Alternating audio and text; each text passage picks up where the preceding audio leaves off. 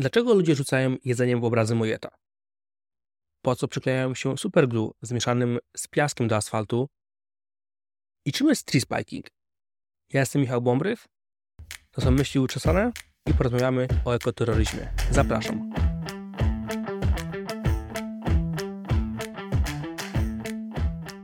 Ocieplenie klimatu postępuje.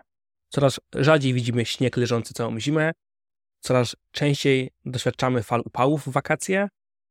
Kolejne lata upływają nam pod znakiem kolejnych rekordów temperatur, które bijemy. I w większości przypadków jesteśmy tego świadomi. Odchodzimy od plastikowych słomek, odchodzimy od aut spalinowych, segregujemy śmieci. Co druga firma chwali się, że jej produkty są tworzone z ekologicznych materiałów, albo chociaż z materiałów odzyskanych z recyklingu. I to jest super, tylko że to niewiele zmienia. Wciąż pędzimy na zdarzenie czołowe ze ścianą. I pytanie nie jest, czy zdążymy zmienić kurs, bo nie zdążymy, tylko czy zdążymy zapiąć pasy, zanim uderzymy. Bo skutki tego uderzenia, tego zderzenia będą niebagatelne. Będą susze, będzie brak wody w niektórych rejonach świata, o czym już ten odcinek nagrałem, migracji milionów ludzi z miejsc niezdatnych do zamieszkania, o tym też odcinek już nagrałem, taka autopromocja tutaj. Nie ma wątpliwości, że te zmiany nadchodzą, że musimy coś z tym zrobić. Tylko nikt nie ma dobrego pomysłu, nikt nie ma dobrego rozwiązania. Przestaniemy nagle wydobywać ropę i korzystać z plastiku? Nierealne. Nierealne z powodu na politykę, nierealne z powodu na nasz styl życia, nierealne z powodu na biznes. Po prostu świat tak nie funkcjonuje. Dobrym przykładem jest Holandia, gdzie nie tak dawno temu były wielkie strajki rolników, którzy strajkowali w odpowiedzi właśnie na zmiany rządu, zmiany prawne, które w nich uderzały, a które rząd tłumaczył ekologią i dbaniem o planetę. Rząd upadł z innych powodów, ale upadł. I zgadnijcie, jaka partia ma teraz największe poparcie? Partia rolników. Co się stanie, jak oni przejmą władzę? Wszystkie te zmiany odwrócą. Polecam bardzo film Don't Look Up z Leonardo DiCaprio i Jennifer Lawrence na Netflixie. W tym filmie naukowcy odkrywają, że w stronę Ziemi leci asteroida, która w Ziemię ma uderzyć. I pokazują, jak ci naukowcy próbują przekonać media, polityków, zwykłych ludzi do jakiejś zmiany, ponieważ zagraża nam wielkie niebezpieczeństwo. Analogia do globalnego ocieplenia jest bardzo widoczna. Nie będę zdradzał zakończenia, polecam, oglądnijcie sobie. Tak więc drastyczne zmiany dokonane przez polityków są nierealistyczne.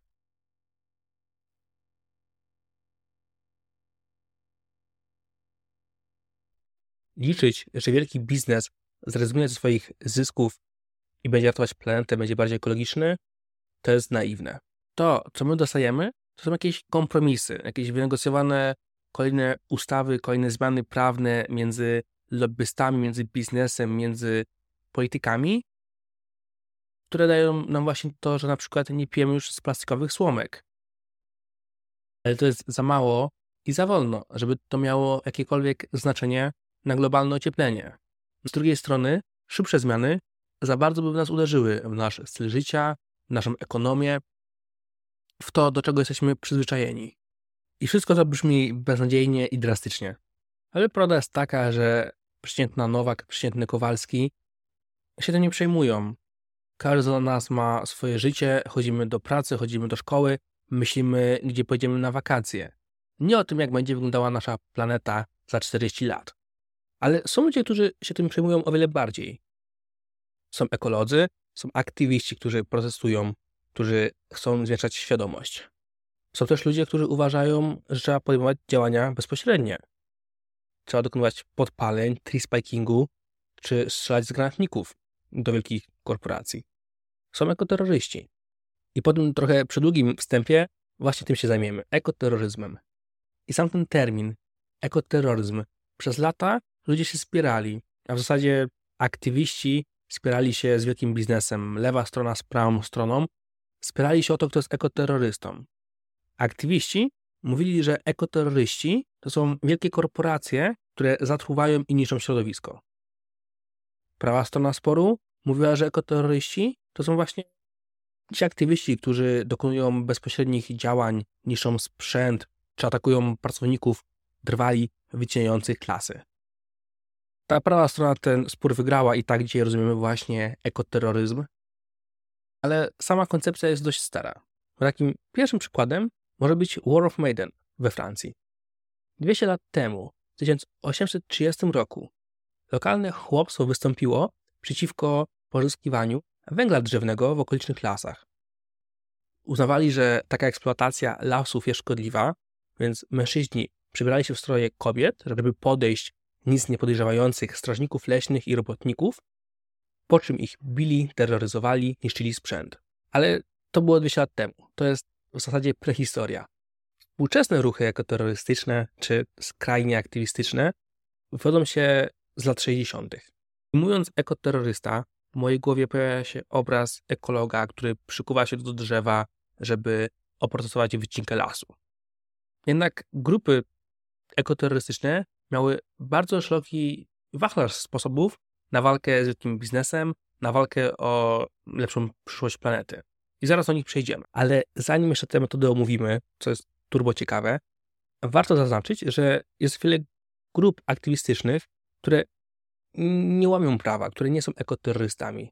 Choćby Greenpeace, który przez wiele organów ścigania z wielu krajów był podejrzewany i obserwowany jako potencjalna grupa ekoterrorystyczna, ale za taką nie został uznany. Często się odcina od bezpośrednich działań innych stowarzyszeń, choć wiele z tych stowarzyszeń, tych już właśnie ekoterrorystycznych, się z Greenpeace'u wywodzi. Dobrym przykładem jest Sea Shepherd, grupa, która operuje na okrętach, pływając po oceanach, a właśnie z Greenpeace'u się wywodzi. Jej założycielem jest Paul Watson, który w latach 70. zasiadał w Radzie Nadzorczej Greenpeace'u. Został z niej usunięty po sprzeczce o to, czy Greenpeace powinien używać bardziej bezpośrednich metod. Został usunięty i założył Sea Shepherd. Niektóre rzeczy, które oni robili, były całkiem normalne. Znaczy, zawsze operowali trochę w takiej szarej strefie, bo targetowali ludzi dokonujących działań nielegalnych. Gdy zgłaszali służbom, że gdzieś jest dokonywany nielegalny połów, to nie ma w tym nic złego. Jak przycinali trasę takiego statku, który nielegalnego połowu dokonywał, no to stwarzali zagrożenie. Ale gdy zaczęli w końcu takie statki taranować, no to to już jest ekoterroryzm. To już jest stwarzanie zagrożenia dla życia marynarzy, którzy nawet może nielegalnie dokonują jakichś połowów na jakichś terenach objętych ochroną, no jednak to jest wciąż próba ich zabicia, utopienia. Sea Shepherd popadło w konflikt z japońskim rządem, gdy właśnie interweniowali kilka razy przeciwko połowom wielorybniczym u wybrzeży Japonii i sprawa skończyła się w Międzynarodowym Trybunale Karnym. I w 2014 roku Trybunał orzekł, że rząd Japonii, który udawał, że prowadzi badania naukowe, że ich naprawdę nie prowadzi, tylko właśnie dokonuje nielegalnych połowów wielorybniczych i Trybunał nakazał zaprzestania tego procederu, więc w zasadzie Sea Shepherd tę sprawę wygrało. Innym razem właśnie po starnowaniu portugalskiej jednostki Sierra sąd nakazał sprzedaż ich statku, w zasadzie pocięcie go na żyletki. Ale właściciel, Paul Watson, historię o tym, jak ten statek starnowali i całego procesu karnego sprzedał a za zarobione pieniądze kupił kolejny statek i dalej operują. Różne grupy stosowały różne metody. Na przykład grupa Earth Liberation Front, ELF, albo w skrócie ELF, co świetnie współgra z wszystkimi książkami fantazy czy filmami, gdzie elfy żyją w lasach i walczą o dobre środowisko. Ale elf właśnie był znany z podpaleń. Podpalali między innymi salony dealerów samochodowych którzy sprzedawali auta spalinowe, albo sklepy sieciówki, które sprzedawały nieekologiczne produkty. Inną popularną metodą jest monkey wrenching, czyli sabotowanie sprzętu, który służy do niszczenia środowiska, przykład niszczenie buldożerów. To, co jest tym ciekawe w tej historii, to to, że te metody sabotażu stały się popularne po wydaniu książki. Książki noweli napisanej przez Edwarda Abiego, a której tytuł to The Monkey Ranch Gang. Nowela opowiadała o grupie mężczyzn, którzy właśnie używali takich różnych metod sabotażu, by chronić środowisko naturalne w swojej okolicy. Książka stała się bardzo popularna w środowisku, które zaczęło kopiować te metody z książki w prawdziwym życiu. Nie mylcie przypadkiem tej książki z Eco Defense Field Guide to Monkey Ranching, która jest już podręcznikiem wydanym o tym, jak sabotować ten sprzęt. To, co się z terroryzmem kojarzy, ale rzadko spotykane w ekoterroryzmie, to wybuchy, podkładanie bomb, strzelanie do kogoś. Jest to rzadko spotykane, ale i takie przypadki się zdarzały. Otóż we Francji grupa ekoterrorystów, używając granatnika przeciwpancernego RPG-7, ostrzelała budującą się elektrownię atomową. Elektrowni nic się nie stało, nie było wycieku, nie było kolejnego Czarnobyla. Elektrownie atomowe są stosunkowo wytrzymałymi konstrukcjami, ale co w tej historii jest za to bardzo ciekawe, jak w każdej, którą wam tutaj przytaczam, to jest to, że do zamachu tego przydał się Szwajcar. Do zamachu tego przydał się Chaim Nissim, Szwajcar, który trzy lata po tym, jak ostrzelał przy użyciu granatnika budzącą się elektrownię we Francji, został wybrany do Najwyższej Rady Genewy w Szwajcarii, został politykiem z ramienia Partii Zielonych, a gdy po kolejnych kilkunastu latach przestał być politykiem, wydał właśnie książkę, w której opisał te działania jako ekoterrorysta. Żebyśmy się tutaj dobrze zrozumieli, na ilu poziomach on tutaj złamał prawo. Zdobył broń nielegalnie. I nie mówimy tutaj o pistolecie, o karabinie, mówimy o granatniku przeciwpancernym, czymś, czym się wysadza czołgi. Na terenie innego kraju ostrzelał budującą się elektrownię atomową. Nic się nie stało poważnego, powiedzmy, ale no to jest zamach terrorystyczny. A potem jakby nigdy nic, wrócił do Szwajcarii i został politykiem. Wyobraźcie sobie, że Morawiecki przestaje być premierem, wydaje książkę, w której opisuje, że 10 lat temu w Czechach próbował wysadzić tamę wodną, albo Korwin Mikke już na emeryturze mówi, że on to gdzieś w Chorwacji jakieś wege knajpy wysadzał. Choć w Korwina bym akurat uwierzył, on jest walnięty. Kolejną metodą, o której warto wspomnieć, jest tree spiking. Polega on na wbijaniu gwoździ w drzewa, żeby chronić je przed wycinką. Samo wbicie gwoździa w drzewo drzewa szczególnie nie uszkadza. To tak samo jak wbijamy lejek w klony, żeby zdobyć srop klonowy. Jednak, kiedy drwal, używając piły mechanicznej, chciałby to drzewo ściąć i natrafi na gwóźdź w nie wbity, którego wcześniej oczywiście nie widział, no to piła jest w zasadzie do wyrzucenia, łańcuch jest zerwany i drwal ma szczęście, jeśli tym łańcuchem po ręce nie dostał. Na szczęście, mimo że tree spiking jest dość popularną metodą, jest tylko jeden odnotowany przypadek, kiedy drwal ucierpiał. Może dlatego, że ekoterrorystom nie zależy szczególnie na zabijaniu czy ranieniu drwali. Tym, którzy stosują tree spiking, zależy na ratowaniu drzew.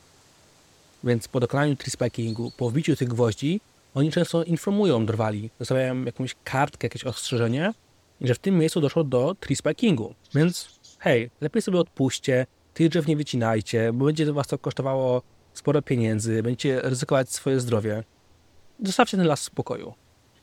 Wszystkie te działania, tree spiking, czy taranowanie statkiem innych statków, podpalenia, ta przemoc cała, ona budzi w odpowiedzi przemoc. Żaden drwal po tym, jak rozwali trzecią piłę w ciągu dnia, jak prawie dostał łańcuchem po ręce, on się nie zatrzyma i nie pomyśli, kurde, może oni mają rację, może powinienem iść na protest pod rafinerię. On myśli o tym, żeby wrócić do domu, nie zostać zwolnionym i zabrać dzieci na wakacje. Pracownik Zary, do którego aktywiści wbiegli i wlali farbę na ciuchy, nie będzie bił prawa i mówił, dobrze, precz z fast fashion. On będzie wkurzony, że po godzinach musi zostać wycierać podłogę z farby. Te działania są często kontrskuteczne. To, co jednak działa, to zdobywanie rozgłosu, zwiększanie jakiejś świadomości. I grupą, która no, rozgłos zdobyła w ostatnich miesiącach, latach, jest Last Generation. Grupa niemieckich aktywistów, która uważa, że rząd federalny Niemiec łamie konstytucję, bo nie robi wystarczająco dużo, żeby chronić nas przed katastrofą klimatyczną. Grupa zasłynęła z takich akcji jak obrzucenie obrazu Mojeta pyrę ziemniaczanym, obrzucenie obrazu Van Gogha zupą w puszce, przyklejenie się do autostrad i dróg w Niemczech, żeby te drogi blokować, włamanie się na teren lotniska, żeby wysprejować prywatny odrzutowiec miliardera, czy uszkadzanie pomników w Berlinie. Głośnym wydarzeniem też było, kiedy weszli oni do fontanny Di Trevi w Rzymie, tej chyba najpopularniejszej fontanny w Rzymie i być może jednej z najpopularniejszych na świecie. Weszli tam i do środka wylali substancję, która całą wodę zaczerniła, żeby to wyglądało jak jakaś ropa, olej, żeby właśnie oprotestować wydobywanie ropy na świecie. Ale właśnie to przyklejenie się jest ciekawe. Do dróg, do autostrad był gość, który głową swoją przykleił się do obrazu kobiety z porowymi kolczykami w Hadze. W Wielkiej Brytanii aktywiści przyklejali się do toru wyścigowego przed Grand Prix Wielkiej Brytanii, przed wyścigiem Formuły 1, żeby ten wyścig opóźnić. Co ciekawe, to samo robili aktywiści w Niemczech przed El Grand Prix, czyli przed wyścigami formuły aut elektrycznych. Też się do toru przykleili, żeby wyścig opóźnić. Trochę jest to dla mnie niezrozumiałe, bo akurat auta elektryczne chyba idą w tą samą stronę, co ci aktywiści chcieliby iść, no ale tam czasem się logika wymyka. Czasem używałem oni superglue, czasem mieszałem go z piaskiem dla zwiększenia efektu. Jak mówi grupa Just Stop Oil z Wielkiej Brytanii, która tą metodę też stosuje, jeśli aktywista się przyklei do drogi albo do innego przedmiotu, to interwencja policyjna jest wydłużona o godzinę do dwóch godzin. Bo jeśli się przykuje kajdankami czy przywiąże szturem, no to straż pożarna upora się z tym w 5 minut, ale z przyklejeniem do 2 godzin. Moim ulubionym przykładem, chyba najzabawniejszym, są aktywiści, którzy wtargnęli do Muzeum Volkswagena w Wolfsburgu, poszli na pawilon Porsche i przykleili się tam do barierki, do podłogi, żeby oprotestować premierę nowego auta, spalinowego oczywiście. Pracownicy Volkswagena jednak, zamiast dzwonić po ochronę, po policję, jak to powiedzieli mediom, uznali prawo do protestu, zamknęli wystawę, zgasili światło, wyłączyli ogrzewanie i sobie poszli. Aktywiści, którzy byli z reguły przygotowani, że spędzą około dwóch godzin przyklejeni do jakiejś powierzchni, musieli tak spędzić całą noc. Potem mówili mediom, że ich ręce bolały i były suche, to są cytaty, a, a co więcej uważali, że pracownicy Volkswagena potraktowali ich naprawdę bestialsko, bo odmówili im dania im miski. Po co im miska? No jeśli ktoś przyklei na całą noc do barierki, to ciężko się udać do toalety. Jestem pewien, że akurat ta grupa aktywistów już nigdy się nie przyklei wewnątrz budynku, bo jak się przykleisz do drogi, no to muszą cię usunąć. Jednak co jest ciekawe w tej grupie, w tym Last Generation, w maju tego roku niemiecka policja dokonała nalotów na kilka mieszkań. Zabezpieczyli oni środki finansowe, a monachijska prokuratura wszczęła postępowanie z paragrafu mówiącego o tworzeniu się grup przestępczych. To, co mnie najbardziej zaciekawiło, bo to, że policja, że służby obserwują takie grupy, to jest dość oczywiste. To, co mnie zaciekawiło, to fragment o zabezpieczonych środkach finansowych. No bo ja zawsze myślałem, że tacy ludzie to są jacyś studenci, może nawet trochę starsi ludzie, ale tacy, którzy mają swoje życie, się organizują jakoś na Facebooku, na Wykopie czy na Whatsappie i się umawiają na taki protest czy jakąś tam akcję sprayowania samolotu. Jednak jak podaje Welt Sonntag, niemiecka gazeta, aktywiści działający dla Last Generation mogą liczyć na wypłatę w wysokości 1300 euro miesięcznie za na protesty, za działania. Pieniądze, oczywiście przepuszczone przez ileś tam różnych organizacji, pochodzą od Emergency Climate Fund, funduszu ze Stanów Zjednoczonych, który właśnie wspiera finansowo wiele organizacji ekologicznych, wiele organizacji ekoterrorystycznych. Cała siatka takich organizacji działa w Europie, w Niemczech, Wielkiej Brytanii, Szwajcarii, Hiszpanii, Francji, w Stanach Zjednoczonych, w Australii, w wielu, wielu krajach jest finansowana po to, żeby. No właśnie, to jest pytanie. Dlaczego jest finansowana? Czy w tym chodzi o coś więcej, czy tylko o zwiększanie świadomości? Czy o sianie zamętu? Skoro politycy zmian nie dokonają, biznes sam się nie zreformuje, my jako zwykli ludzie mamy inne problemy na swojej głowie, co nas czeka? Ponura przyszłość rodem z Mad Maxa? Czy Don't Look Up? Nie wiem, ale żeby was nie zostawiać w tak ponurych nastrojach, to jest jedno światełko w tunelu. Dość niespodziewane. Jest to najmłodsze pokolenie, jest to Gen Z, dla których ekologia jest ważna. Ostatnio widziałem sondaż przeprowadzony przed wyborami w Polsce, gdzie właśnie najmłodszych wyborców spytano, jakie są najważniejsze tematy dla nich, którymi się będą kierować. I na podium znalazła się właśnie ekologia i globalne ocieplenie. Może to właśnie najmłodsze pokolenie, może to właśnie Gen Z jest nadzieją na przyszłość i to oni dokonają zmian, które nas uratują. Trzymam za to kciuki. A tymczasem to już wszystko w dzisiejszym odcinku Myśli Uczesanych. Ja jestem Michał Bąbrych, dzięki za słuchanie i do usłyszenia. Hej, jestem też na TikToku, na Instagramie, a jeśli znasz kogoś, kto powinien ten odcinek usłyszeć, podeślij mu. Oceń mnie na Spotify'u i dzięki za słuchanie. Na razie.